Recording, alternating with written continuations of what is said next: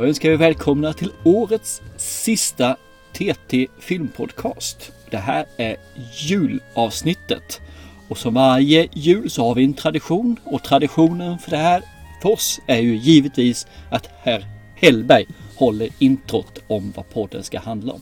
So take it away Sam. Jaha, okej. Okay. Va? Eh, har vi den traditionen? Från och med i år. Vilken tur att jag... Vil, vilken tur att jag förberett här nu här. Åh, hör du? Åh, sådär ja. Och sen... Åh, hör du? Hör du? Det bara bubblar. Mm. Mm. Traditionen bjuder att man dricker någonting gott till julavsnittet här. Must. Mm faktiskt. Tror väl inte jag sitter och dricker öl här och så, på andra sidan. Eh, det kommer vi säkert göra nästa avsnitt istället där vi kör första avsnittet 2022. Ja, det, risken finns ju. Men i det här avsnittet när det handlar om jul, då tänker man på barnen för det är deras högtid. Och då dricker man inte Snaps. alkohol i, i närheten. Nej, okay. mm, mm. Sna Snasp! Jag vill bara säga en sak, att ljuga för mor på självaste julafton. Nej! Rakryggad yppa sanningen Ja. Karl Bertil, fick... den ständiga traditionen ja. varje jul. Du fick någonting ömt i blicken, eller religiöst kanske. För den här eh, podden utspelar sig på den tiden då julen fortfarande firades i minne av Kristi födelse. Var banne med det vackraste jag hört sen jag konfirmerade mig. Vill du ha ett fikon? Fy fan vad äckligt med fikon Nej, så skulle man inte sagt kanske. Men... Sa och sa, det var ju min tallrik. Men du, låt oss stanna upp ett ögonblick och ställa oss några frågor. Hade inte Karl-Bertils grymma faders hjärta veknat om man med egna ögon fått bevittna den glädje som hans son spridit ut över samhällets bottenskikt? Nej. Inte? För han hade köpt den här julskärmen för 14,90 för ett eget varuhus. Som han hade, gratis hade tagit hem? Exakt. Men om man har sett eh, gatflickan Beda Larsson trycka sin randiga sidenslips till sin barm i julnatten, hade han icke hans ögon mjuknat då? Jag, jag ser bara tuttan som puttar fram där.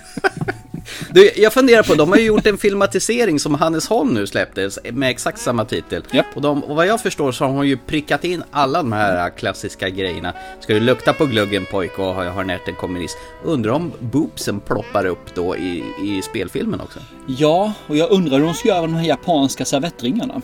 På näsan menar ja. Om eh, Tyko Jonsson kunde ha framhärdat sin ilska om han har fått kasta en blick i det menlösa Harald Ljungströms hem.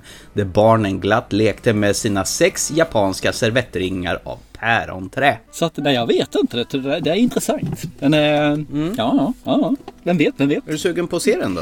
Eh, nej, det är jag inte. Jag ser eh, en gång om året, julafton, tecknad version mm. ett Tage Danielsson som pratar That's it. Jag är inte alls intresserad av att se den här filmen faktiskt. Alltså du, du tycker bättre om en film, en animerad film från 1975 som är 23 minuter lång än att se en modern spelfilm som numera går på bio? Det korta svaret på den frågan är ja. Okej. Okay. Eh, då måste vi reda ut en sak för alla också. Ska du åka ner till Småland över jul? Det kommer det nog bli. Jag pratade faktiskt med min kära bror precis här idag. Så det verkar som att vi har allting på plan där att vi ska ner. dagen innan julafton mm. kommer vi säkert dyka upp. Nere i Smörland. Okej. Okay. Kommer du äta spettekaka då? Småland sa vi fortfarande. Det är faktiskt ett bakverk och räknas som ett skånsk specialitet. Skånsk spettekaka är ett geografiskt skyddat livs livsmedelsnamn inom EU. Oh. Och det måste alltså tillverkas i Skåne för att bära namnet Sperekaga eller Spirikauga. Jösses. Så nu kan vi sluta tjata om det här jul efter jul som du envist framhärdar att du nästan bor där vid gränsen mellan Skåne och Småland. Usch på dig! Ja, jag ber om ursäkt säger jag, absolut. Mm. Mm. Inte, det var inte min mening. Nej. Men vad är det ni äter då? Vi äter eh, Småländsk ostkaka om jag nu kan få tag i eh, riktig opastöriserad komjölk. Oh, är, är det från, eh, vad heter det, kalvarna? Kalvdans? Nej, kalvdans är ju råmjölken som är den första eh, innan, ja, när kalvarna ska få. Det vill jag inte ha, Aha. det är bara sött och eh, sliskigt. Jag vill ha riktig komjölk, okay. vanlig komjölk. Jävla riktig komjölk till sockerkakan, mamma. Kan ju undra om det är julmust jag sitter och dricker här egentligen i andra änden. Ja, jag undrar också det faktiskt. Nej. Ja, nej, här blir det två dagars jul. Vi splittar isär mina föräldrar och eh, min sambos föräldrar. De börjar bli lite till åren, så jag tänker det, det är lugna så. Att det blir lugnt och skönt i, i två dagar faktiskt. Ja, men det låter väl alldeles, alldeles utmärkt. Och jag, och jag tänker inte banda Kalle. Nej, det gjorde faktiskt eh, på kompisar till mig när vi var små. Den här eh, första videobandspelaren kom. Ja. Efter det så har ingen någonsin gjort efter det. Det är förbjudet. Det står i Sveriges rikes lag, grundlagen till för köpet.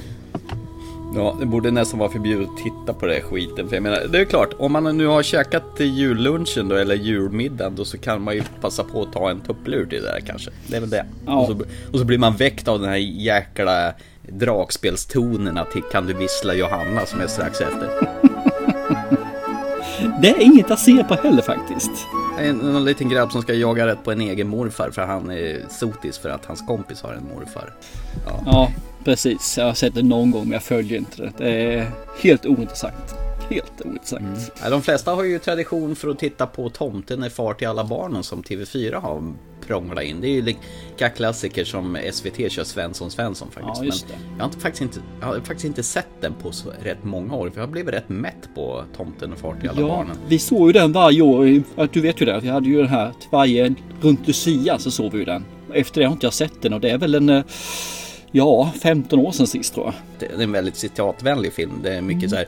Vad är det för fel på din grogg? Den är slut! Vi lovar och svär vi inte knullar med Sara. Men det har vi gjort allihop, men inte du! Det är så här, man, man kan ju filmen in och utan och till slut så blir det så här att Man blir lite trött på det. Ja. det när traditionen försvann med att vi träffades så försvann också att titta på filmen. Och jag är helt säker på att skulle vi sluta fira julen på det här viset så skulle jag säkert sluta och se Karl-Bertil Jonsson också. Så att det, det, det, det tillhör traditionen att göra saker och ting. Det är inte för filmens skull man såg på det utan det var ju för att man kom tillsammans, drack glögg, åt lite pepparkakor och lussekvatter, hade trevligt, umgicks och tittade på den och drog alla de här citaten samtidigt som filmen spelas upp. I alla fall ett par sekunder före också helst. Då det, det var ju mer en- en, det blev ju som en grej att göra det mer än att titta på filmen då. Ja då. Eller det blev, blev som en interaktiv grej och så drack man en jäkla massa öl där och, och drack ja, ännu mer Det var en kul, en kul kväll. Rent ut sagt. Så att, Ja, men man säger väl så här, allting har väl sin tid egentligen. Ja. Den hörde till den tiden, numera så gör, man andra saker. ja, Och vet du, jag- till dags datum har jag fortfarande inte sett A Nightmare Before Christmas apropå julfilmen, här Tim Burtons rulle som han egentligen inte var ens engagerad i. Den här animerade dockfilmen med någon som inte tycker om julen. Har du sett ja, jag tror jag har sett den men jag har banne mig inget minne av den. Jag känner bara igen namnet jag är helt säker på att jag har sett den alltså. Ja, det, den är ju typiskt så här Tim Burtons här mörka, vidriga, konstiga, gotiska värld. Ja. Och det är en sån här film som jag har tänkt, den här, i år ska jag se den. I år ska jag se den. Jag får aldrig arslet ur och se A Nightmare Before Christmas. Fast jag vet ju att det är ju en sån här, det har blivit en riktig kultklassiker. Den slog ju inte igenom när den kom, men när, under åren som kom, när den kom på eh, köpfilm och sådär så har den ju vuxit och numera är det ju en lika stor sån här institution som Ensam hemma eller Love actually eller ja, vilken Päron till farsa eller vilken som helst. Men visst är det den här eh, som är animerad typ så här dockaktigt va? Ja, stop motion-aktigt så här. Precis, jo men den har jag sett. Jag har sett Ja. den en gång har jag gjort. Men mer än så har jag inte okej. sett den och det, jag har för mig att den var jäkligt nice faktiskt. Vuxen var den dock, har jag för mig. Ja, det är mycket fina sångnummer Ja. i den också, så det är lite som en eh, musikal tror jag.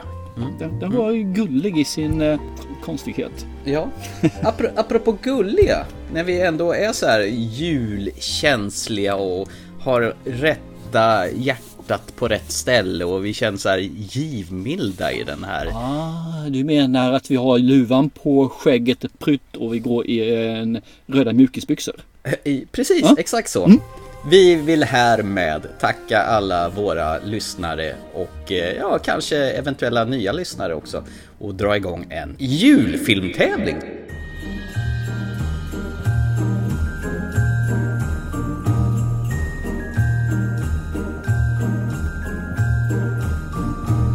Vi kan väl säga att det här är väl, kommer ju säkerligen, finns möjlighet att det här blir alltså poddens största tävling. Vi kommer öppna tomtesäcken ordentligt och vi kommer tävla ut inte bara en, inte två, utan vi tävlar ut hela tre filmer. Och filmerna som ligger i potten är skräckfilmen Malignant. Framtidsnoir-filmen med Hugh Jackman, Reminiscence. Och Dennis Villeneuves jätteepos, Dune! Wow, wow, wow. Och förresten, vi känner oss riktigt generösa ikväll, så vi slänger också med Fast 9, med Fast Saga. Nionde filmen i Fast and the Furious. Och alla ligger på Blu-ray, så blir en vinnare vinner fyra filmer! Woho! Ja, ja. Och inte bara det, utan vi har faktiskt tröstpriser också. Så ni som inte vinner, Ja. men är jättegulliga och ändå är med och tävlar och gör ifrån er på ett så underbart sätt som ni egentligen skulle kunna vunnit, kommer att få tröstpriser också alltså. Så att, och det kommer bli en hemlig liten låda som kommer att dimpa ner i sådana fall i, ja, postlådan eller närmaste ställen ni kan hämta uträkningar. Alltså vi är ju så löjligt generösa nu så att eh, jag, jag, jag, jag blir ju så glad över oss. Ja, Blir ja. inte du det också? Jo, jag känner en varm skön känsla i magen och det är inte glöggen. Ska du lukta på glöggen pojk? Ja, jag tycker det immar igen glasögonen så mycket. Du har ju inte ens glasögon ju. Det är ju jag som har. Ja, just det. Ska du lukta på glöggen? Oh vad immigt det blev nu. Vänta nu, jag, jag ska läsa tävlingsreglerna här nu Ja, för dig. det är bättre. Mm. Eller läsa, jag, jag talar om tävlingsreglerna. Så här gör man för att vinna. För att dra hem detta fantastiska filmpaket och tröstpriser så behöver, man, behöver du som tävlar svara på två frågor. Och tävlingen är endast i podden här nu då. Vilken är den bästa julfilmen någonsin? Och förklara gärna varför. Eller gärna, du ska förklara varför. Och varför ska just du vinna detta filmpaket? Varför ska vi plocka ihop där och skicka det just till dig? Fan, det blir tre frågor. Ja, men just det. Bästa julfilmen enligt dig, förklara varför och varför ska vi skicka filmpaketet just till dig? Jag kan väl säga att den här tredje frågan är väl den som kan generera mest tröstpris. Så fokusera på den något grymt. Och när du har kommit på ditt svar så skickar du ett e-mail till oss. Alltså inget sånt här postaktigt med, som Postnord som slarvar bort. Utan, eh, just det, så heter det. E-mail går jättebra och rubriken skriver du jultävling och eh, ditt svar skickar du förstås till ttfilmpodcast at gmail.com Jag drar en gång till. ttfilmpodcast at gmail.com och tävlingsreglerna var väl jätteenkla. Eh, vilken är bästa julfilmen? Förklara varför och varför just ska du vinna detta filmpaket. Perfekt! Och tävlingen avslutas den 23 december, det vill säga dagen före julafton. Och då får du veta att du har vunnit. Alltså just du som lyssnar. Eller du, eller den, eller ja, vem det nu blir. Och vi meddelar det på Instagram och Facebook då, när, när vi har dragit eh, vinnaren. Och sen eh, som sagt finns det tröstpriser att dra hem också. Det finns många tröstpriser att hämta. Om ni är duktiga, vill säga. För endast de som är värdiga kommer att få tröstpriset. Fjäsk och smör brukar funka va? Alltid!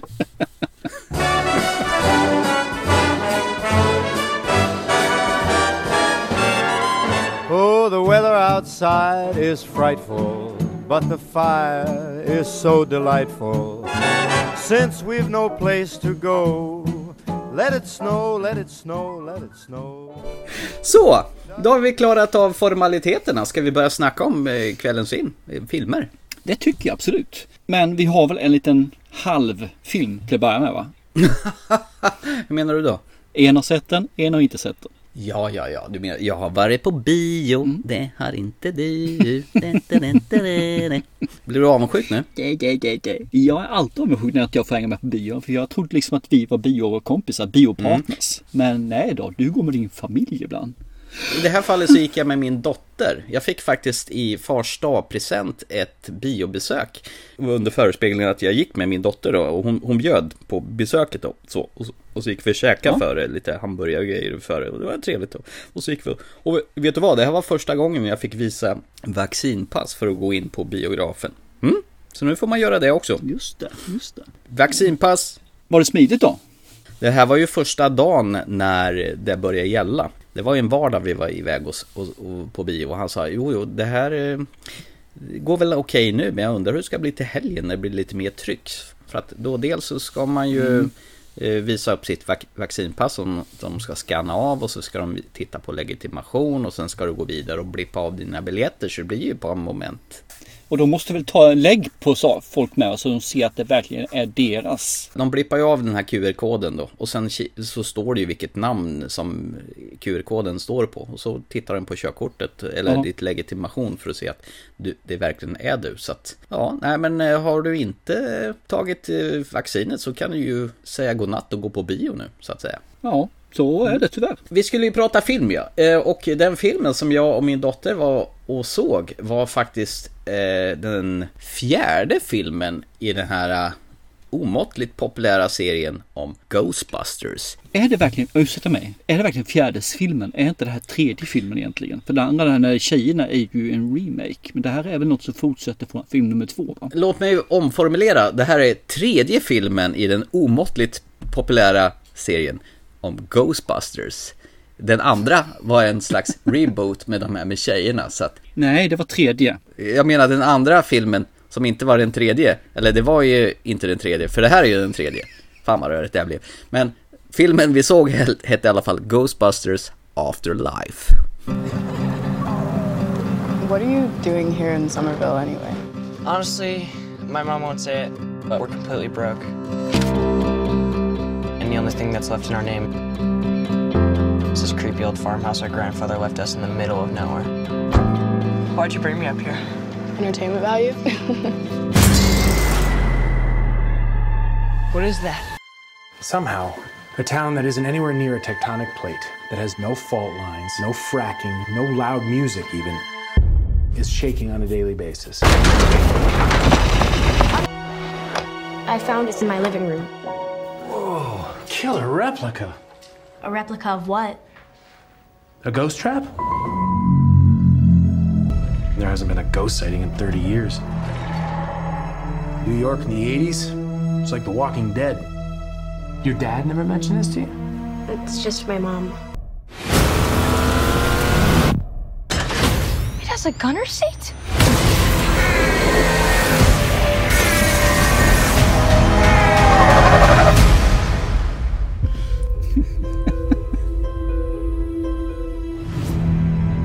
I den här filmen så får vi stifta bekantskapen med Callie, en mamma som eh, blir vräkt från sin lägenhet.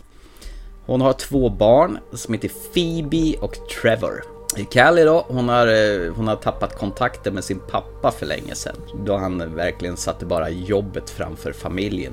Precis i detta nu så dör Callies pappa. Han var tydligen en skum typ som har bott ensam i ett ruckel ute på vischan då, på den amerikanska landsorten då, och håller sig mest för sig själv. Nu ser ju Callie sin chans att casha in och få en värdering på det här huset som pappan har bott i och kanske tjäna en liten hacka på det. Men samtidigt har hon ingen instans att ta vägen då, så hon tar med sig sina två barn och flyttar in i faderns gamla hus. Ett tag i alla fall har hon tänkt sig. Och egentligen utan att fråga att det är okej med sina ungar då. Jaja, men det är så man gör.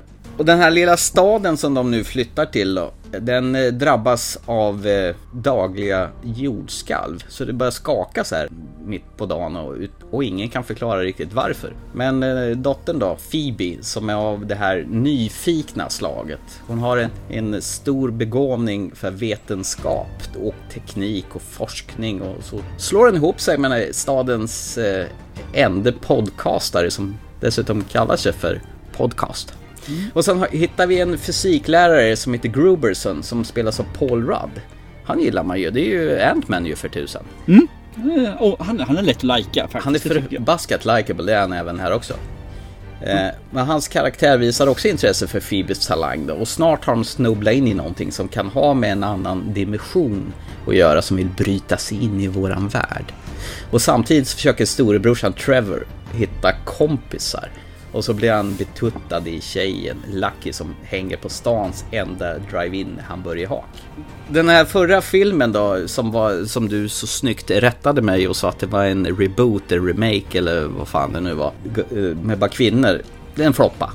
Det var ju, jag tyckte det var synd för jag ville verkligen ty- tycka om den men den var faktiskt inget vidare. Tyckte du om den? Eller såg du den överhuvudtaget? Jag tyckte den var helt okej faktiskt. Jag tyckte den eh, fick oförskämt dålig kritik. Ja, Men jag tycker fortfarande originalen, de två första filmerna var bättre. Men jag tyckte den var helt okej. Jag vet ju på förhand så fick det ju en jävla massa oförtjänt hat. Att det var just tjejer och sådär. Och det, det var ju, själva diskussionen var ju absurdum. Man ville ju så jätteväl att det skulle bli en superhit. Den blev väl mottagen ganska gömma, gömna recensioner tror jag. Ja, det blev det. Men i alla fall, i Ghostbusters Afterlife nu, som det nu heter med undertiteln, så värnar man faktiskt om originalets integritet. Du sammankopplar till originalet på ett ganska fint och finurligt sätt, samtidigt som du bygger här en helt ny historia med helt nya karaktärer. Du, du har ju som sagt Paul Rudd, han, han är kul, eh, som man nu har sett i Ant-Man-filmerna, Mrs 40 och Sen har du ju Finn Wolfhard, han som är storebrorsan då, Trevor. Han, han känner du igen från eh, Stranger Things framförallt och It-filmerna. Du vet den här mörka killen som har stora läppar och ser lite glosugd ut. Fast här har han blivit några år äldre då. Eh, filmens stora stjärna, eller ah, lilla kan man väl säga. Det beror väl på hur man ser det. Det är McKenna Grace. Hon som är den här vetgiriga och tekniskt begåvade Phoebe. Jäklar vilken charmtroll hon är. Och sen har hon så här runda små glasögon som han, ungefär som han Egon hade i eh, original Ghostbusters då. Och det som är filmens styrka, det har jag hört andra gnälla på när det gäller den här filmen. Bara, Åh, det händer ju ingenting. Första halvan av filmen. Åh, jag tröttnade, vilken skitfilm. Bla, bla, bla, bla, bla. Du vet sådär. Att folk tycker att den här är tråkig och att den, den tar alldeles för lång tid på sig. Det är ju det filmen vinner på tycker jag. Du tar dig tid och presentera karaktärerna. Du får lära känna dem ordentligt. Och det är skitmysigt. Han går på så här i lite makligt tempo. och Du smyger in de här subtila scenerna där de här spökena sakta får ta plats. Och gillar man originalet, då kommer det massor med kärlek för den här. Alltså, den ser ut som Ghostbusters och andas Ghostbusters. Du kan kalla det för en sån här legacy quell. Du vet, så här att man vill på något sätt hylla originalet, fast man gör det på ett eh, kärleksfullt sätt. Jag har fått för mig det också när jag har sett trailern att det verkligen de har försökt att behålla andan från filmerna. Och det är det som gör att jag har ju varit jättesugen på den här filmen sen jag, eh, den andades att den skulle finnas här för ett par, tre år sedan alltså. Just det. Jag har verkligen sett fram emot den. Och så gick jag och såg det med min dotter istället, istället för dig. Det var ju snällt. Ja, precis. Det är ju faktiskt Jason Reitman som har regisserat den. Är alltså sonen till Ivan Reitman. Det är han som gjorde originalet. Han gjorde ju tvåan också. Han har ju faktiskt hedrat farsans regi här och eh, dock har farsan varit med och producerat den här också. Och Dan Aykroyd har varit med som exekutiv producent då. Det är väl klart, vi får väl se några kända ansikten från förr i Ghostbusters Afterlife. Och naturligtvis får vi Ray Parkers Juniors välspelade låt som alla gick och nynnade på när originalet kom då. Man ska stanna kvar i eftertexterna för det kommer en rätt så kul scen där också. Och filmen är faktiskt tillägnad Harold Ramis. Det är han som spelade Egon Spengler. Men han gick dessvärre bort 2014, så han är ju en av de här medlemmarna från original eh, Ghostbusters som inte lever längre. Det var han som var den här tekniknörden då, som eh, byggde alla fräna spökpacken då som de fångade in spökena med.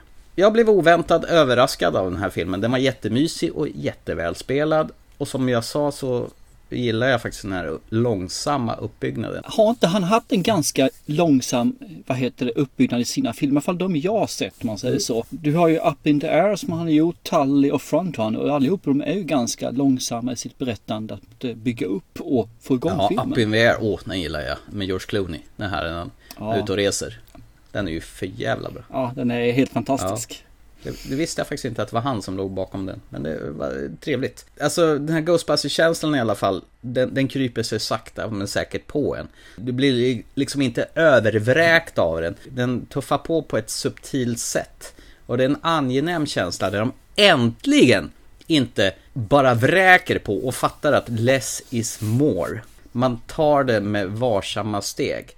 Och jag kan ju rekommendera att alla ser den här. Det här är en Ghostbusters för en ny generation. Och förmodligen så blir dagens generation som ser den här kanske sugna att se var den kommer ifrån. Alltså det vill säga originalet. Från 80-talet. Mm. Nej men det här var mums. Det här, det, det- här har du någonting gött att se fram emot. Eh, mina söner har ju vuxit upp med de gamla filmerna givetvis. De var ju ett måste att se. Eh, De såg den här eh, remaken kan man Ja. säga då. De tyckte väl att den, de tyckte de gamla filmerna var bättre och det håller jag med om. Det är Mm. de alltså. Det ska bli kul att se om jag kan tvinga dem att se Afterlife här och se hur de eh, mottar den tillsammans med mig då. Sagt. Du får återkoppla när den dagen kommer. Eh, så får vi återbesöka Ghostbusters Afterlife. Det tycker jag definitivt Mm. vi ska göra. Ja men det var mums. Så att det är en perfekt julfilm att se på när det nu är jul här. Juligt värre när spökena far runt här. Så vi pratar ju bara om julfilmer i dagens program, eller hur? Bara jul.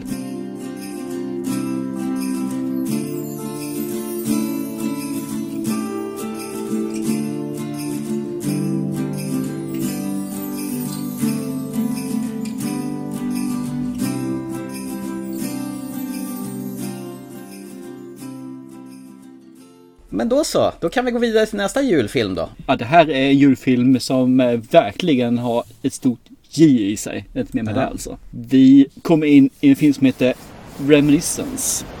You're going on a journey. A journey through memory. All you have to do is follow my voice. We're closed. I know, I'm sorry it's late. We have time for one more job. When the waters began to rise and war broke out, nostalgia became a way of life. There wasn't a lot to look forward to. So people began looking back. Nothing is more addictive than the past. No, no, no, no, no. Put me back. Put me back. Where is she? How close can you get? Before the illusion's broken? You're going on a journey. All you have to do is follow my voice.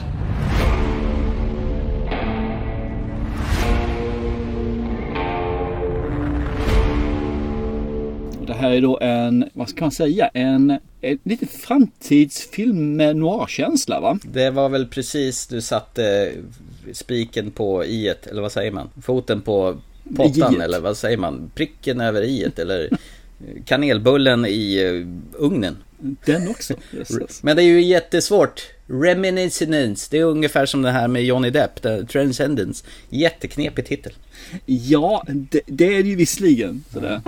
Eh, varför för mig så reminiscence betyder någonting att det är ett minne tillbaka till ett minne. Man säger så, ett, ett vagt minne eller någonting som har haft för länge sedan. Just det. Så det finns liksom en koppling till eh, filmen också. För det här handlar om att vi kan ju faktiskt återuppleva minnen vi har haft tidigare. Mm. Det har skett eh, massa hemskheter på jorden. Antar, fast man inte säger det, att eh, polerna har smält så att Waterworld! havet har stigit. För det, det lite Waterworld-aktigt, absolut. Det är Waterworld light kan vi säga i det här fallet. Och det har varit ett stort krig. Nu har det lagt sig. Fortfarande så är det liksom vatten överallt. Mer eller mindre man måste hålla undan med stora vallar. Och i det här då så har han uppfunnit, jag kommer inte ihåg vad de heter, men det är ju Reminiscence egentligen. Va? Jag tror de kallar det också. En maskin som gör att man kan ta fram minnen. Och man hade den från början till att egentligen förhöra fångar för att ta reda på vad de visste för någonting. Helt fantastiskt. Men nu är det mer en nöjesattraktion egentligen. Man kommer dit av nostalgiska skäl för att återuppleva någonting.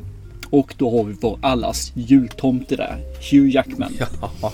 Som spelar karaktären Nick Bannister som driver en sån här etablissemang där man kan göra detta. Och till sin hjälp har han då ett, en person som jag inte kan uttala namnet på, men jag ska göra försök.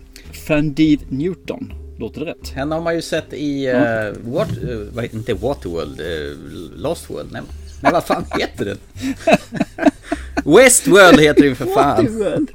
Det, det hon spelar med, Ja, med. Westworld har man sett henne. Det är hon, May är hon där va? May. Det är May här också, fast det är en annan May. Ja, precis. Nu är hon Emily Watts Sander är hon nu här i det här fallet. In kommer en, ja hon, jag antar att hon är klädd i röd klänning faktiskt. Jag har glömt, har glömt bort vilken färg hon hade på den. Vi säger röd enbart för att det är julfärgen. Det är klart hon har röd klänning. Alla har ju röda klänningar i den här Ja. filmen. Även Hugh Ja, Jackman. men ja, absolut.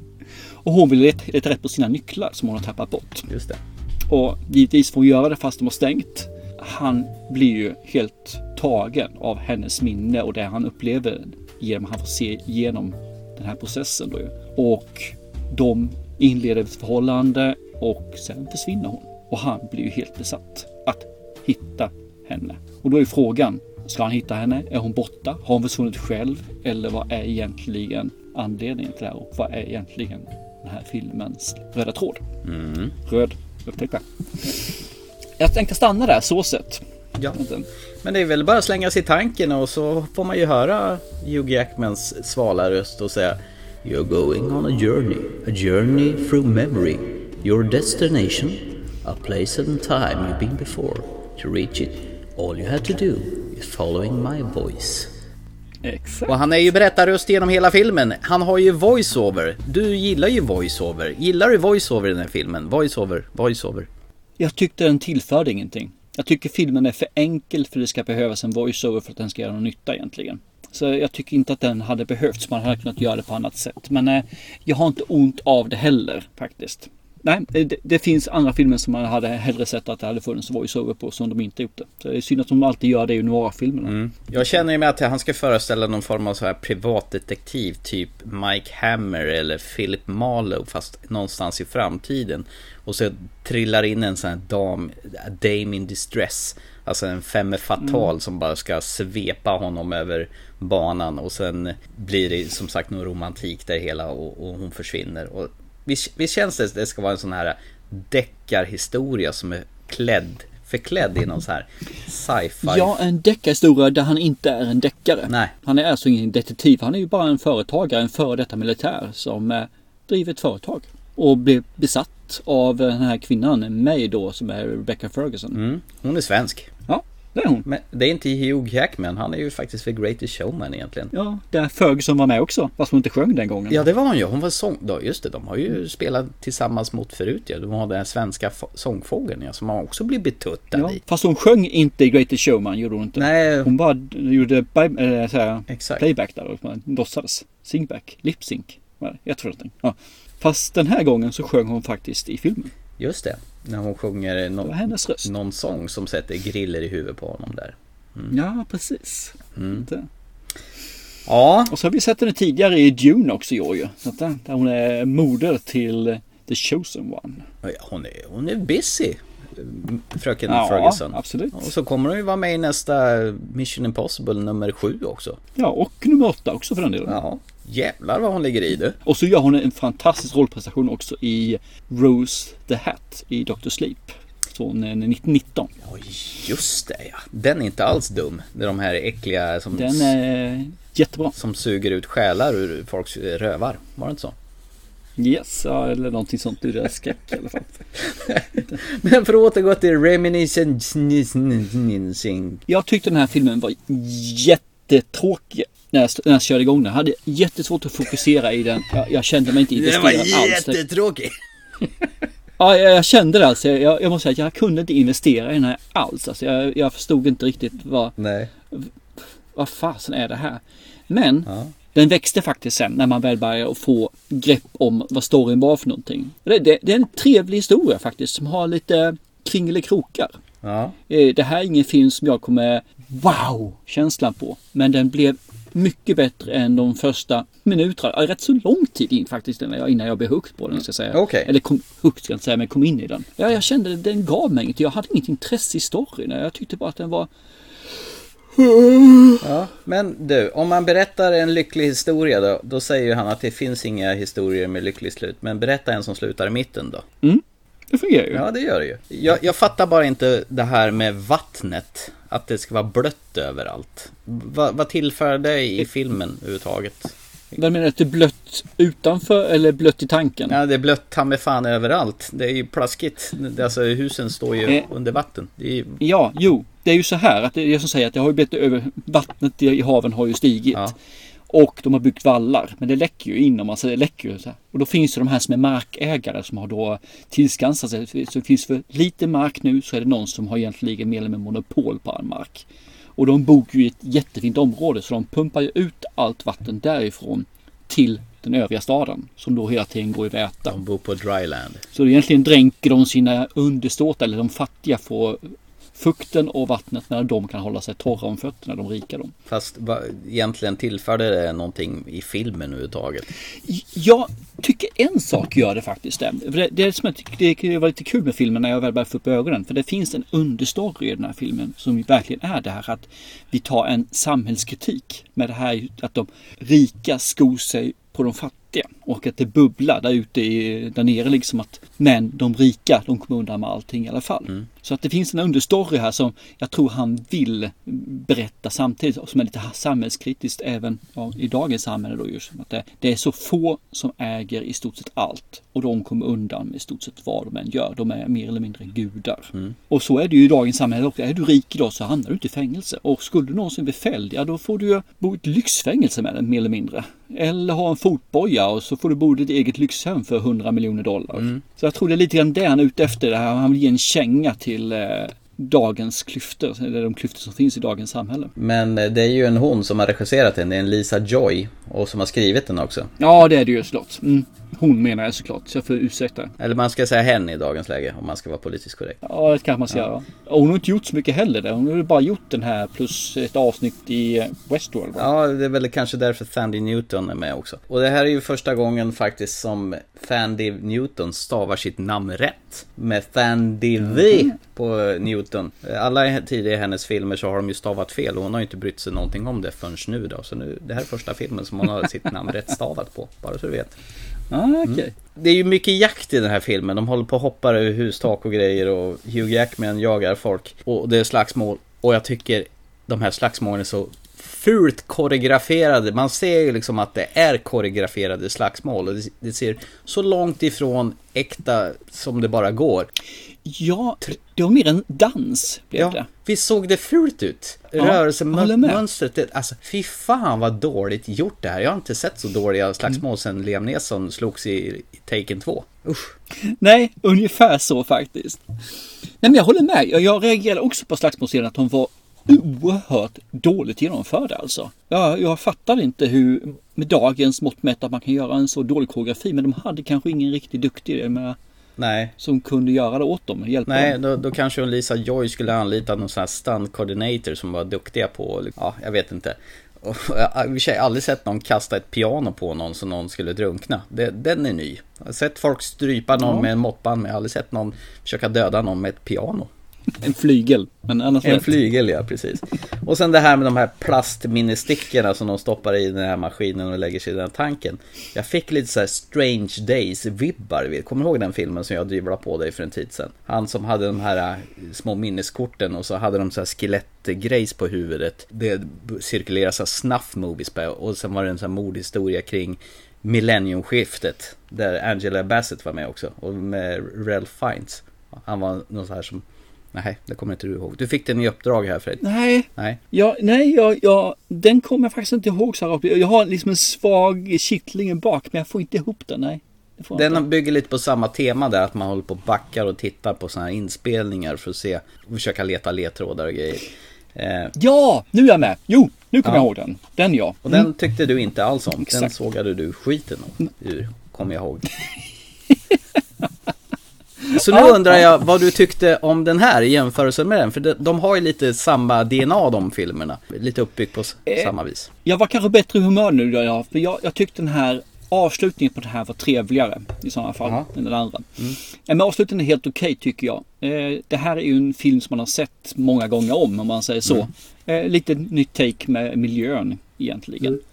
Men annars är det här eh, en dussinfilm. Men jag tycker ändå att den, den har några saker som är rätt intressanta i den. Men det är nog lite grann det här eh, vägvalen som den gör allt eftersom i filmen. Som stimulerar mig att träda på, hmm, okej, hmm, okej. Men det, det gör ju inte filmen till en wow-känsla. Det gör bara att filmen, att jag gick från egentligen att varför ska jag se den här filmen till att jag faktiskt hade nytta av filmen i slutet. Så ja, jag, jag, jag tycker att den är helt okej. Så eh, tycker ni om Hugh Jackman eller Rebecca Ferguson, ni tycker om noirfilmer, så eh, då kan den här filmen vara någonting att se. Det tycker jag absolut. Men det finns, det, det, det är lite för mycket som skaver för jag ska sätta den här på riktigt hög stol om vi säger så. Slagsmålsfilmer är en sak som, som är riktigt jäkla sugiga. Alltså det är inte mer med det. Sen är det starten på filmen som är så intetsägande. Jag tycker om långsamma filmer, inte mer med det, men den här var intetsägande. Det gör att den här downar lite grann alltså. Resten av filmen tycker jag faktiskt är okej till bra. Så jag hade inte någon otäck känsla efter jag satte stopp på filmen och skulle tänka, och, tänka efter vad jag såg för någonting. Men det var heller ingen wow-känsla. Jag får väl säga som du det här med voiceovern. Hugh Jackman han väser sin voiceover. Jag tyckte det påminner lite om det. Kommer du ihåg det Mm. PC-spelet Max Payne? Där det regnade jättemycket. Det var också en sån här noir-känsla i det här spelet. Han skulle hämnas på sin... Ja. Att någon hade dödat hans fru och barn och grejer. Lite så. Men den romantiska biten mellan han och, och Rebecca Ferguson. Jag tycker den var helt, helt utan känsla. De hade, kemin var noll. Hugh Jackman en bra skådis, Rebecca Ferguson en bra skådis. Men deras kemi är noll. Mysteriet med hennes försvinnande är så vansinnigt ospännande. Och den science fiction, det är liksom inget originellt överhuvudtaget. Det enda som egentligen är bra på egen hand, det är just Rebecca Ferguson. Men hon gör vad hon kan i den här annars, som du sa, tråkiga och jag tycker svintråkiga blöta noir-rulle som har sneglat på Stranger, Strange, Stranger Days. Strange Days. Mm. Nej, jag tyckte det här var jättetråkigt. Nej, Jag vet inte, jag tycker att eh, hon är lite för... Eh, hennes karaktär, Rebecca Ferguson karaktär, är lite platt och skulle få ta lite mer plats känner jag i filmen för den skulle ha blommat ut. Eh, Hugh Jackman gör allt, han är alltid en bra stabil skådespelare. Men jag tycker ändå den som jag fastnade mest tycker för faktiskt hela filmen, det är Thandine Newton. Jag tycker hon är charmig i den rollen hon har alltså. Och jag känner faktiskt mer sympati med henne än nå- någon annan överhuvudtaget. Men oj, och jag tyckte hon, hennes rollfigur var helt, hon kunde ju skäras bort ur den här filmen och hennes Nej, jag tyckte om hon var jättecharmig. Att, eh, jag alltid har lite en svag sport för alkoholister. Ja, och hennes här sidohistoria med en dotter som hon inte hade haft på jättelänge. Så här, eh, bort med det. Fy. Nej, men jag, jag, jag förstår inte varför du säga det. För det, det är ju de här sidostorierna som oftast gör filmerna, att de ger djup till filmerna och ger dem lite mer verklighetsförankring. Skulle man bara ha storyn rakt igenom, ja men då har vi ju inte filmer som är mer än 26 minuter någon gång. Nej, men eh, Då kan vi ju se Karl, Just- Karl, Karl Bertil varenda dag. 1.40, det hade ju varit lagom för den här, för den här var ju skittråkig, den här filmen. Ja men 40, då skulle de korta ner den 15 minuter. Det är ju inte jättemycket egentligen. Den kändes som den var tre timmar. Nej, så illa tyckte inte jag om. Jag, jag tyckte starten var jätteseg. Men jag tycker slutprodukten blev okej. Okej. Faktiskt. Ja, ja. Ja, men eh, I beg to differ. Men det är väl bra. Att vi inte alltid gillar alla julfilmer. Exakt. Nej, men det var bra. Du rekommenderade alltså den här och jag tycker inte att den här var så kul. Ja, nej men så kan vi säga. Absolut. Ja, bra.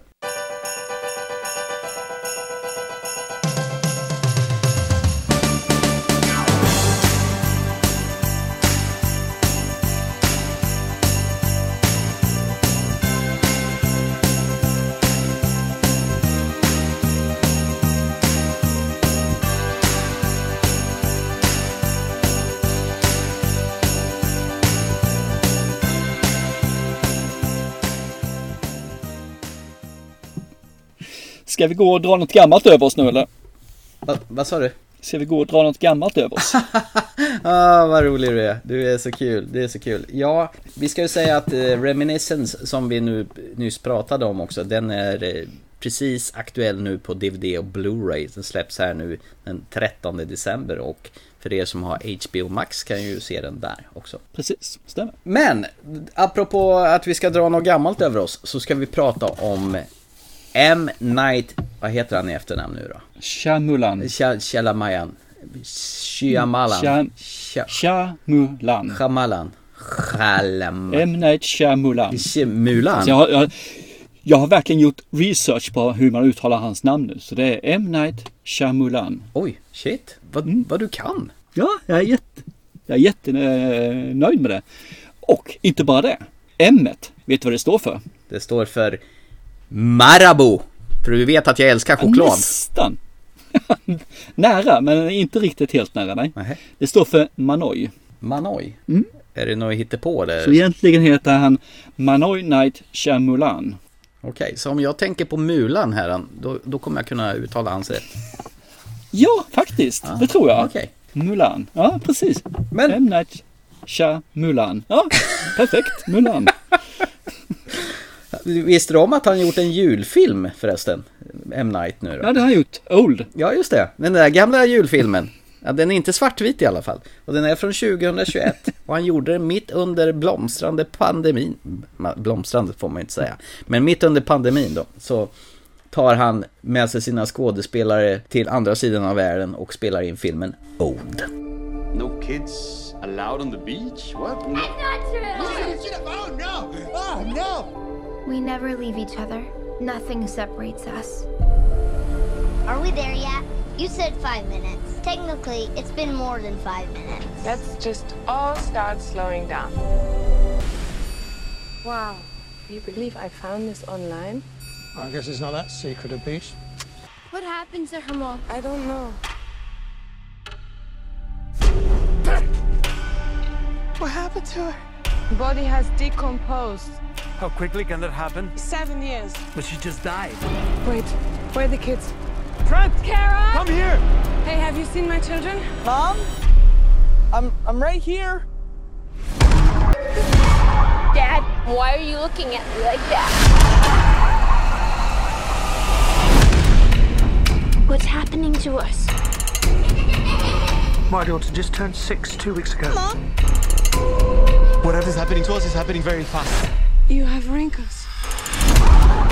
There's something wrong with this beach. We're connected to something bigger.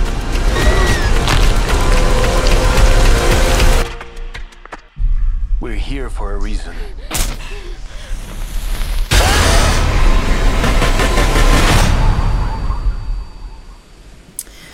Yes. Ja, det handlar om en familj som består av Guy Priska och deras barn Maddox och Trent. De ska åka på semester. Och så kommer de fram till ett sånt där lyxhotell som eh, frugan har hittat på nätet där. Det ska vara jättefint och det är precis vad den här familjen behöver.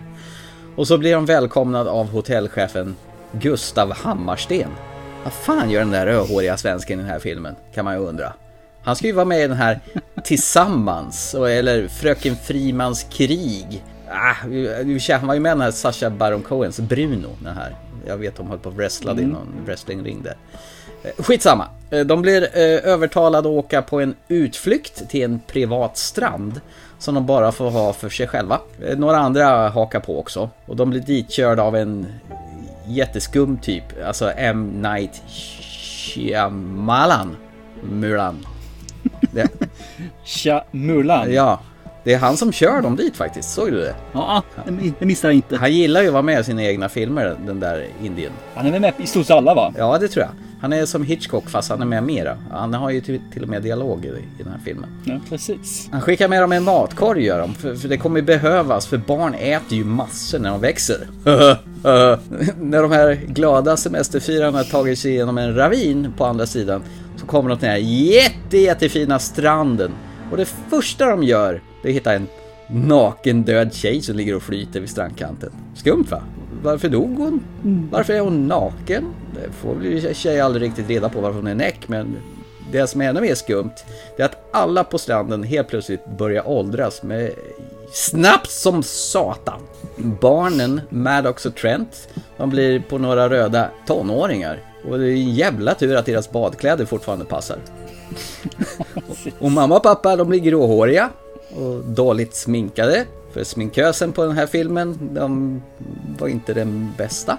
Och det värsta av allt, så fort man försöker fly från stranden, från den vägen de kom, då börjar man må dåligt och så svimmar man. Så det går inte att fly från den här stranden. Man blir bara gammal fort som... Bara Thomas, en sak bara. Du ska berätta vad filmen handlar om. Du ska inte återberätta hela filmen kanske. Nej men jag stannar där. Det... det gör du rätt i för du har ju kommit ungefär halvvägs nu. Så att, Ja men vad fan det är ju premissen, det, är ju, det, det står ju posten ju, eller posten säger old och du ser ett skelett på ena foten av benet och det andra benet är okej. Undrar varför ena foten är skelett och inte andra? Jag menar du åldras väl Det går inte... så snabbt. Du åld- Från höger till vänster. Det åldras väl fan inte bara på ena sidan av kroppen, eller? Det ju, går ju snabbare på en sida än på andra sidan vet du. Ja, jo. Eh, han M. Night, vad nu heter. Mulan. Va? Tja Mulan. Shyamalan ja. ja. Han, han har ju gjort en del filmer den här karln. Eh, jag tänker på de här eh, i Sjätte sinnet och eh, vad heter det? The Village. Ja. Unbreakable. Ja, just det. Precis. After Earth. Yay! Usch, fy fan. The Visit. Ja, Split. Uh, the, the Last Airbender gjorde väl han också va? Ja, usch ja. Usch ja. Det här är ju en, en regissör som enligt mig är liksom en hit or miss. Han gör bra filmer och han gör dåliga filmer. Han gör ingenting mittemellan. Det är mycket visuellt i den här filmen där med tiden, att, att, att han ska visa att tiden rör på sig. Så att kameran är ju inte still någonsin. Men däremot så kör han ju så här långa svepande rörelser på, på stranden. För det är ju typ där de är genom hela filmen. Det är massa kameror där så det är ju. Mm. Och sta- statiska kameror också. Ja, och det, det, det här rör, det som, att det rör sig, det ska ju hela tiden symbolisera att tiden går. Och det ska ju kännas dramatiskt för de här som är på stranden som bara helt plötsligt blir äldre på kort tid. Precis. Det här är ju faktiskt en ganska kort film. Den är 1.48. Och jag tror att den här filmen hade faktiskt varit mått bra av, av att eh, göras längre. Okej. Okay. Jag tror det faktiskt. För, Förklara gärna, hur tänker du nu? Ja, jag kan förklara. För det händer massa saker. Det, det är en hel massa folk där för det första. Hur många är de? De är 8-9 pers någonstans där va? Mm, det stämmer nog. Ja. 9, ja 9, 10 till och med från början. Mm. Plus en hund. Just det, en hund är med också. Och, ja, visst, och det, problemet är ju det att man lär ju aldrig känna personerna. Man hinner aldrig någonsin att få reda på vem som är vem och vad som är vad och hur som är när och så här. Utan det finns några i bakgrunden och sen så är det några, ett par stycken som man då eh, får följa med. Och det är ju de här eh, barnen till det här paret då ju. Mm. Maddox och... Eh, Maddox, ja just det. Maddox och vad heter han för någonting? Trent. Trent ja.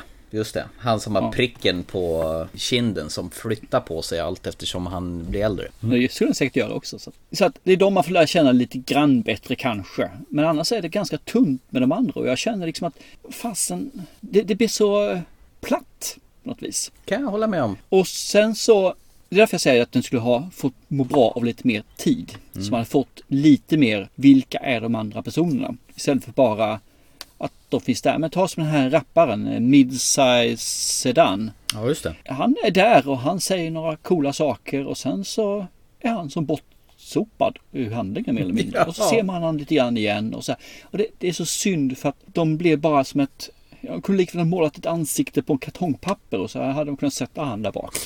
Prata med Bubban i Castaway. Wilson! Ja men typ alltså. Men, eh, det, och det, det är det jag menar på att man skulle kanske kastat in lite mer tid. Och sen så fokuserar de väldigt mycket på vissa ställen som eh, gör att filmen stannar upp och verkligen stannar upp. Mm. Det, så man skulle vilja att tiden spolades fram lite snabbt där. Mm.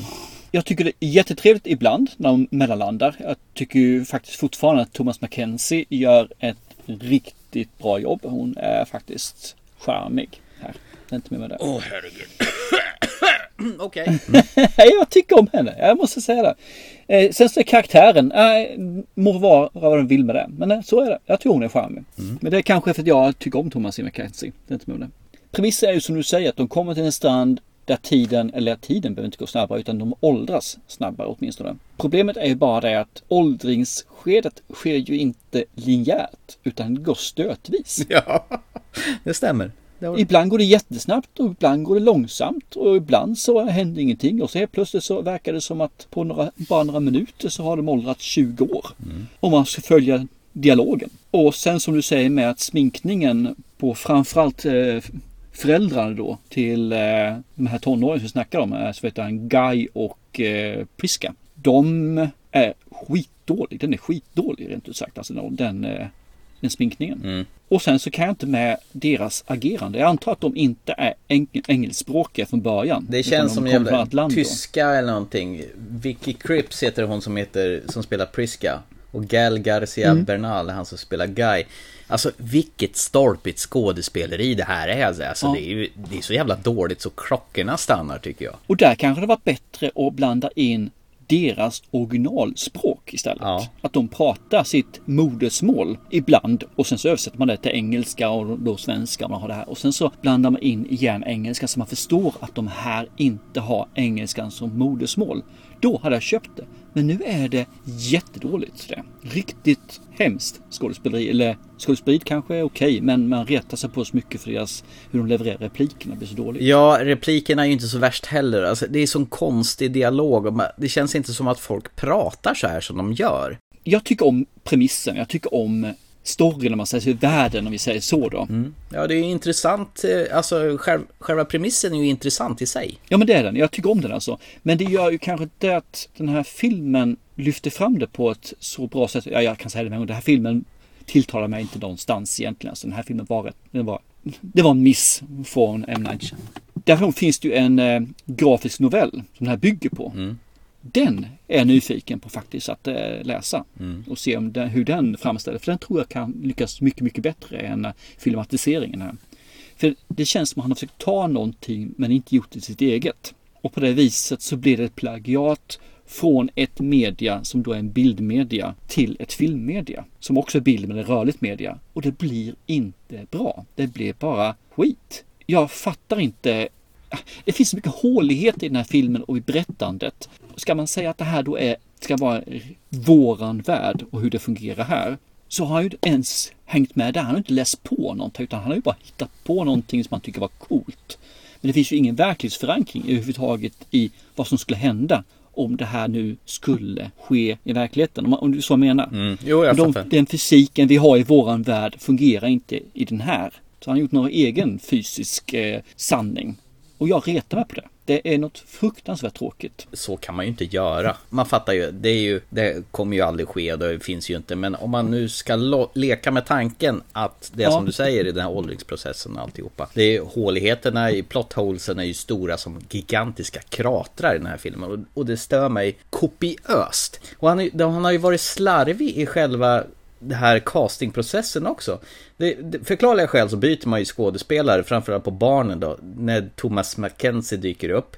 Eh, här också, eh, som vi nu såg i Last Night in Soho. Där tyckte jag hon var bra. Men här tycker jag hon är bedrövligt dålig. Men hon kanske inte har så mycket att jobba med den här. Dåligt manus, dåliga dialoger. Men sin läspande, viskande lust. Usch, jag stör mig galen på henne i den här filmen. Och sen har ju han Alex Wolf som du känner från Hereditary, Hereditary, Hereditary, ja du vet den här skräckfilmen. Och sen är han ju med i Jum- Jumanji också, med hans leverfläck i ansiktet då. Och som sagt, som jag sa tidigare, den flyttar sig lite grann beroende på när, när man byter skådespelare. Men det är inget konstigt, för det kan det göra när du växer. Ja. Så kan leverfläckar flytta på sig, så det tycker jag inte är konstigt. Okej, men nästa grej är ännu konstigare. Lite anmärkningsvärt är det att som Thomas Mackenzie som spelar Maddox som tonåring, hon har blåa ögon. Men Amber Beth David som spelar Maddox i medelåldern, hon har bruna ögon! Och det har de inte brytt sig om att byta några linser eller någonting, utan det skiter M. Night Shyamalan i och, och tror inte att man ska se det. Vilken jävla nolla! Jag såg faktiskt inte det. Du gjorde inte det? Nej. Nej, det gjorde jag inte. Du märker ju vilka håll jag drar åt alltså. Jag tror nog att med de här filmerna vi pratade om tidigare, Sjätte sinnet, Unbreakable, Visit, The Signs, som är riktigt bra. Och sen har du ju Village, of the Earth och Glass och Last Airbender. De är ju, tillhör ju hans sämre filmer. Men jag kan nog med största sannolikhet säga att på grund av de här kackiga skådespelarna, som jag har sett, det är nog det sämsta skådespelare jag sett på döddagar. Det tristaste manus och det riktigt uselt genomförande. Alltså plotthål som är stora som kratrar. Det gör Old till dags datum hans sämsta film hittills. Punkt! Jag tycker den håller sig ner i rätt så samma ställe som After Earth och The Last Airbender. Mm. De och den här Olden, de håller sig ganska lika ner alltså. De är lika dåliga båda två, Ja. eller alla tre där menar jag. Och den här, äh, hans eh, trademark med att han har alltid en plot twist i slutet.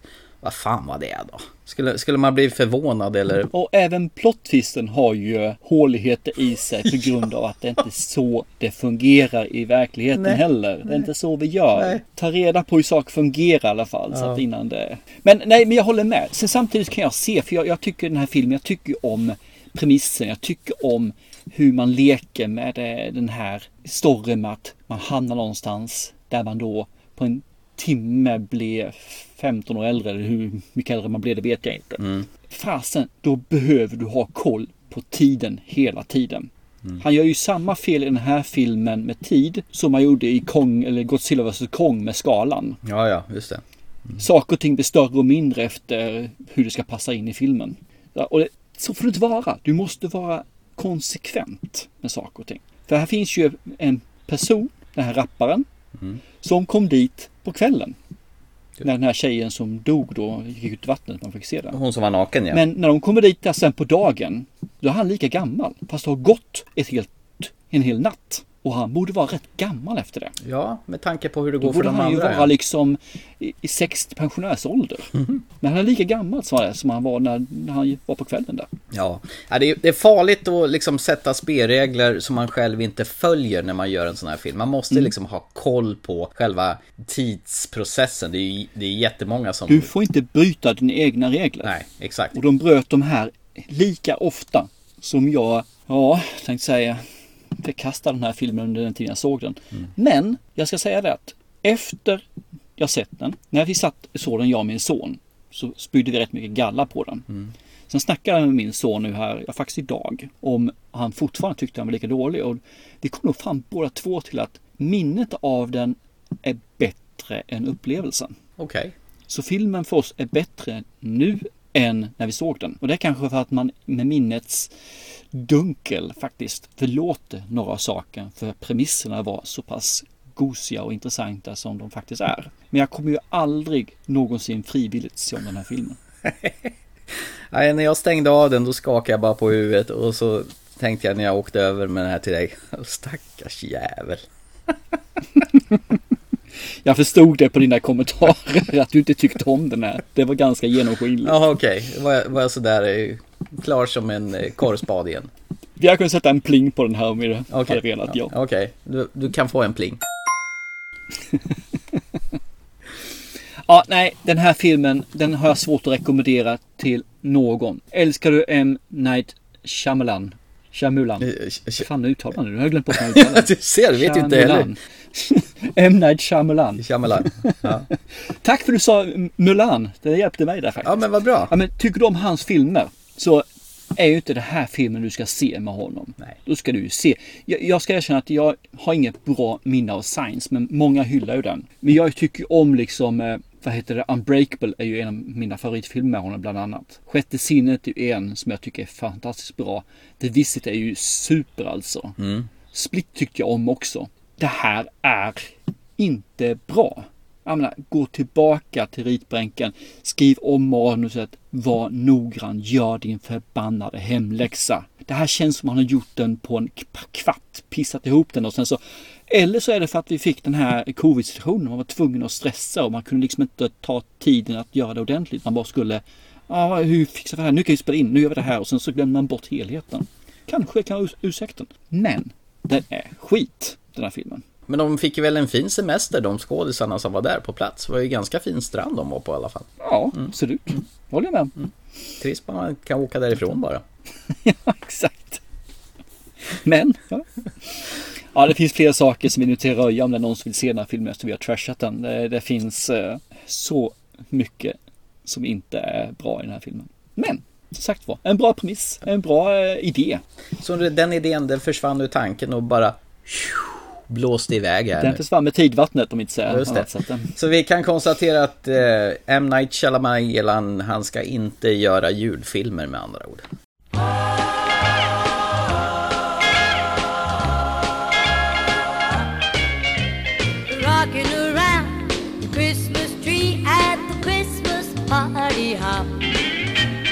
Mistletoe hung where you can see every couple tries to stop.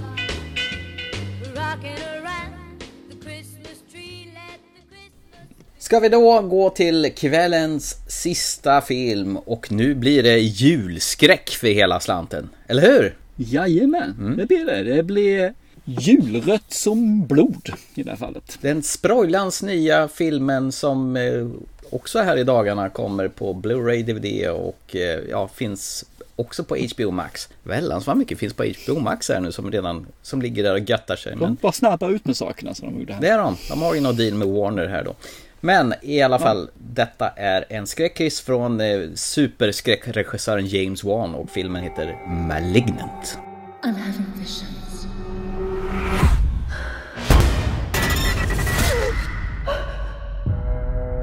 The body of Dr. Florence Weaver was found brutally murdered in her home this morning. Did you know her?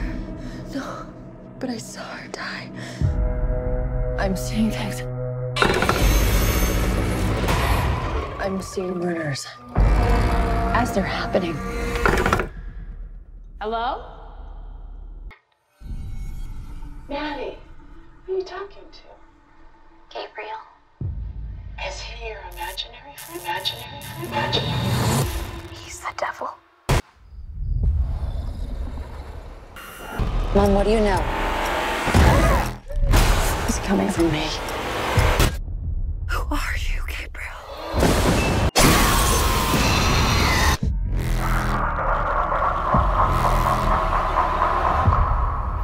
Och malignant betyder vad? Malignom, det är sånt, sånt där man får när man får eh, leverfläckar va? Ja, malinom, det är ju som sagt var malignant melanom finns det ju. Det då är det ju elakt. Mm. Om man säger så.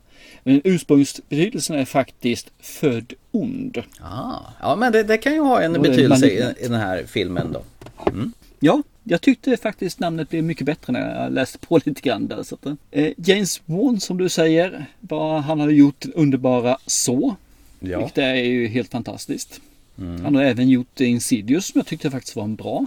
Mm. Eh, Han har gjort Conjuring som jag inte är så fascinerad av men som har väl eh, höjts till skyarna av väldigt många när det gäller att nydana skräckgenren. I alla fall när det gäller den typen.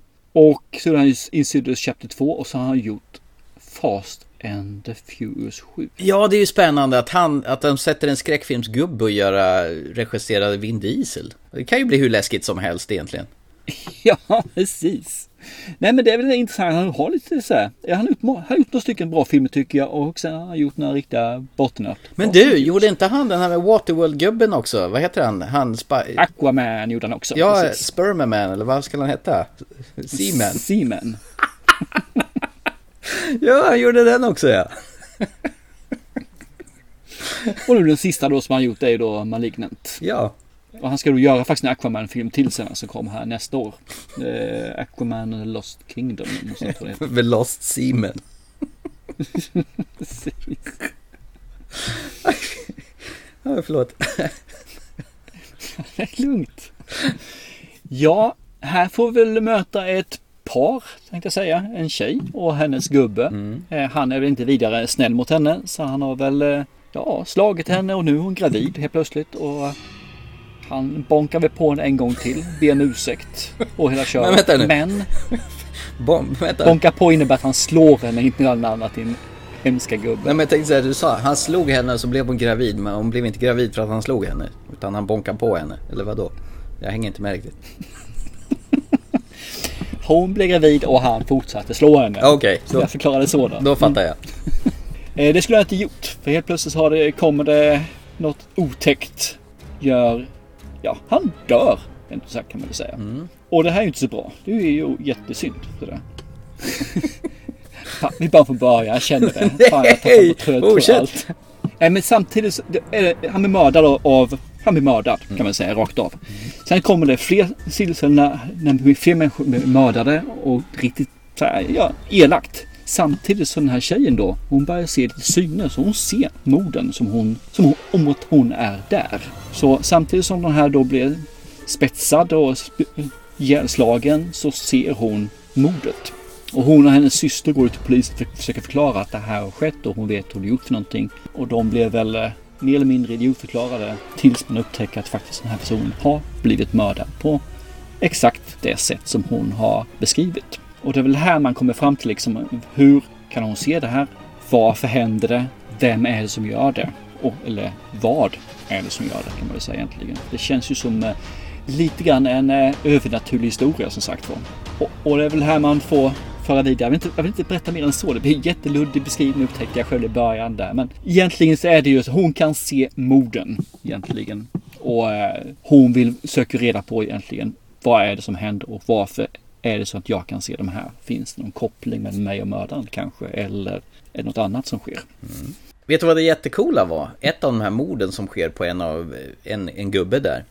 eh, Så Mm. ser ju hon att han har sitt rum i mitt mot eh, de här reklamskyltarna på huset bredvid. Silvercrest tror jag det står någonting sånt där. Mm. Det fräna är att i slutet på film, min absoluta favoritfilm All Time Highlander så slåss Kurgan med Connor McLeod på taket med just när de här bokstäverna på det här Silvercrest rasar på dem.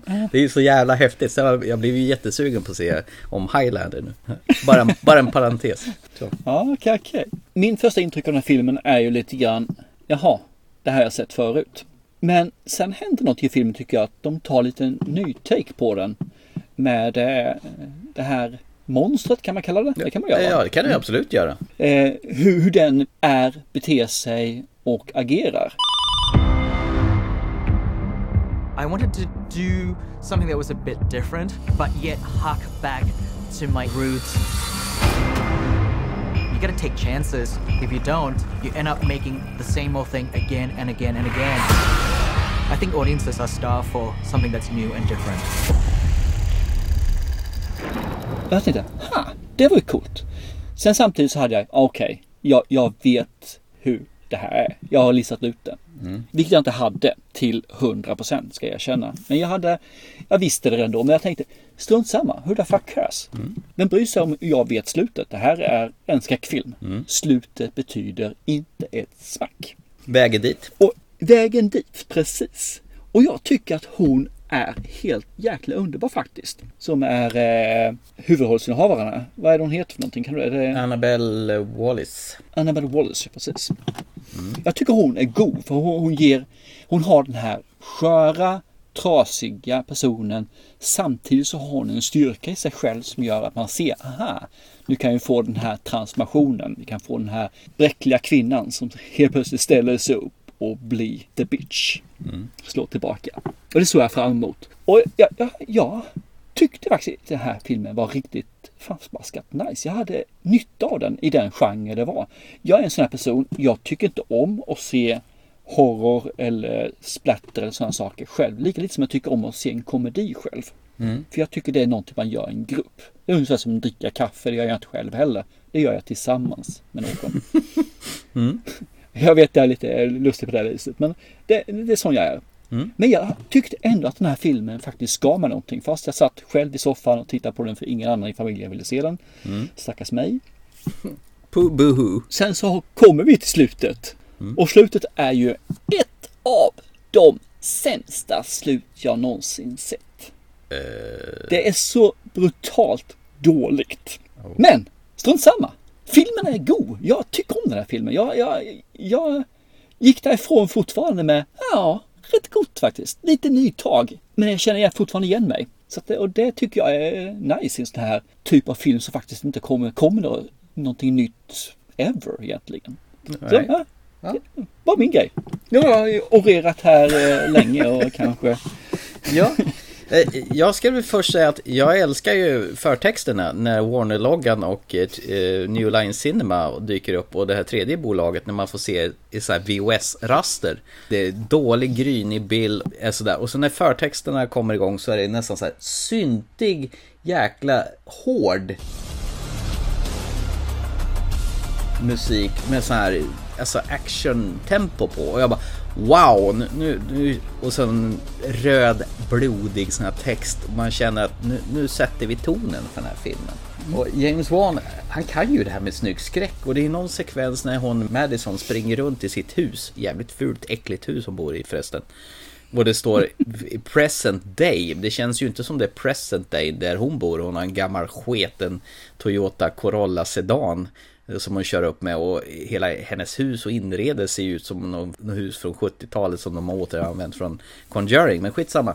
Det är några av de här scenerna där hon går runt upp för trappor och igenom, vad heter det, rummen. Då ser man nästan rummen i genomskärningar uppifrån. Och det är så Mm. jävla... Visst är det snyggt? Det är så snyggt och stilistiskt. Och jag, jag satt och kände, wow, han kan ju det här med schyssta... Sista gången jag såg en så tag när de gjorde den här filmningen är från killing, killing, The Killing of a Sacred Deer. Ja. Då gör de samma sak. Just det. Visst är det läckert? Det är ungefär som Mm. att du sitter i de här vid Sims-husen och flyttar över där fast i, i filmisk väg.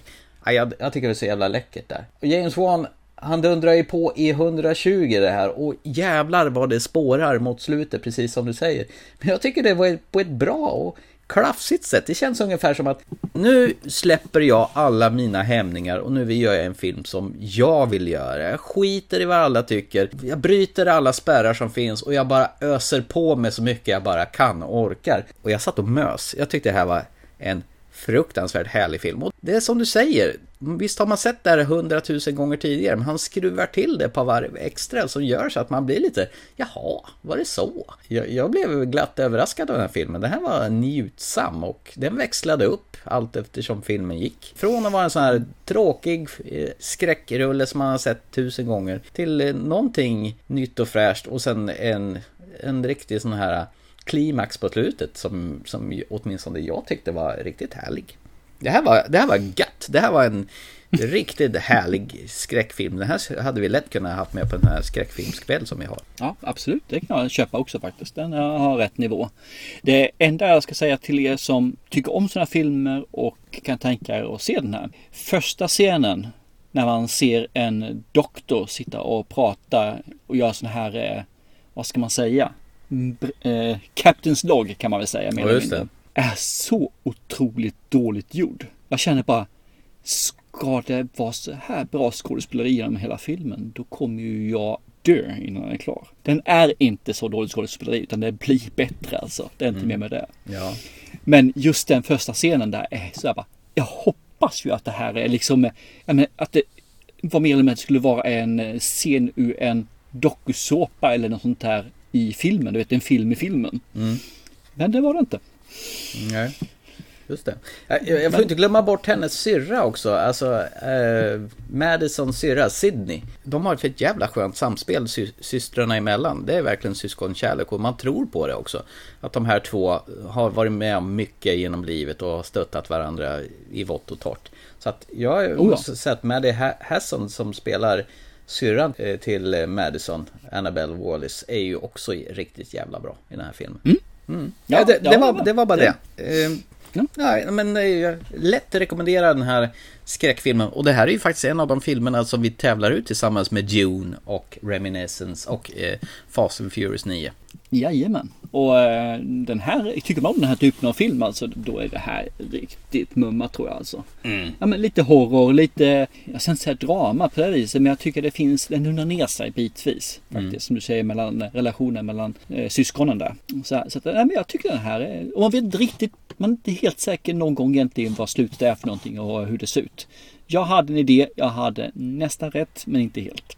Ja, jag tycker om den. Jag kan rekommendera den till alla som tycker om eh, lite skräck. Inte ja. slabb i slabb, men helt okej. Okay. Nej, men jag tyckte det också var bra att de inte sparade på slafset. Det var, det var lagom gore i den här. Det tyckte jag var gött. Mm, absolut. Ja, då så. Då är vi det väl var tredje julfilmen. I, tredje julfilmen. Eller fjärde menar jag. Ja. Var det ju.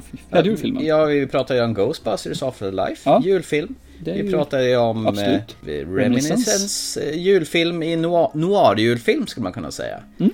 Och sen pratar vi om eh, eh, M. Night Shyamalan, Bing Bong, eh, Old. Han kan inte göra gamla julfilmer har vi konstaterat. Ja men det är sån här julfilm alla charter kan man ju säga den va? Ja just det, charterjulfilm ja. Eh, Sällskapsresan kanske. Och så har vi ju Malignant nu då som verkligen är en julfilm där man eh, gör fina saker till granen. Till exempel toppen av granen. Exakt. Det är lite hantverks eh, julfilm. Helt klar, klart i klass med Elf och eh, National Lampoon's Christmas Vacation och så vidare. Och kanske eh, Tomten är far till hela barnen eller ja, du vet den här The Holiday eller... Ja men åt det hållet ungefär. Love actually, alla de där fina. Mm. Så. Absolut, absolut. Och nu är vi i mål. Och det här var ju sista ordinarie programmet för i år då, innan vi ska göra våran summering av 2021. Hur känns det nu när vi har bränt av coronaåret 2021? Ja du, det är intressant för det är lite grann som alltid när man ska sitta och summera att man känner liksom att fasen vad dåligt filmår det har varit. Men det har funnits några guldklon, det får jag ju säga. Mm. Men det ska vara kul att göra sammanfattningen och eh, sätta oss ner och bryta isär och bryta ihop kanske också för den delen. ja, precis. och se egentligen vad var det vi fick. Och det ska vi göra alldeles strax. Men eh, innan dess, då får vi väl faktiskt eh, önska våra lyssnare en god jul och ett gott nytt år. För nyårskrönikan lär väl dyka upp som vanligt de första dagarna 2022. Det gör det absolut. Så. Det har varit trevligt att eh, spela in podd med dig. Det har varit trevligt med den feedback vi fått från alla lyssnare. Jag tycker det har varit eh, fantastiskt, fantastiskt kul. Så jag hoppas vi kan få många år till här. Låter bra det. Yes! Men eh, då finns väl bara en sak att göra då. Det sista vi gör i alla podcaster. Vi avslutar den. Jajamän. Och till nästa gång så får väl ni se en och två och tre och fyra julfilmer. Die Hard är en bra film och till farsa firar jul, en bra julfilm. Ensam hemma en bra julfilm. Love actually en bra julfilm. Ah, ni kan ju det där. Men det är ju det ni ska säga i tävlingen. Vilken är den absoluta bästa julfilmen och motivera varför och varför ska vi skicka julfilmerna hem till er? Det är ju julfilmen ni får, det vet ni ju. Och skicka det till ttfilmpodcast.gmail.com Och nu signar vi ut tycker vi. Chip chip! Hej då! So this is Christmas. And what have you done? Another year over. And a new one just begun. So this is Christmas. I hope you have fun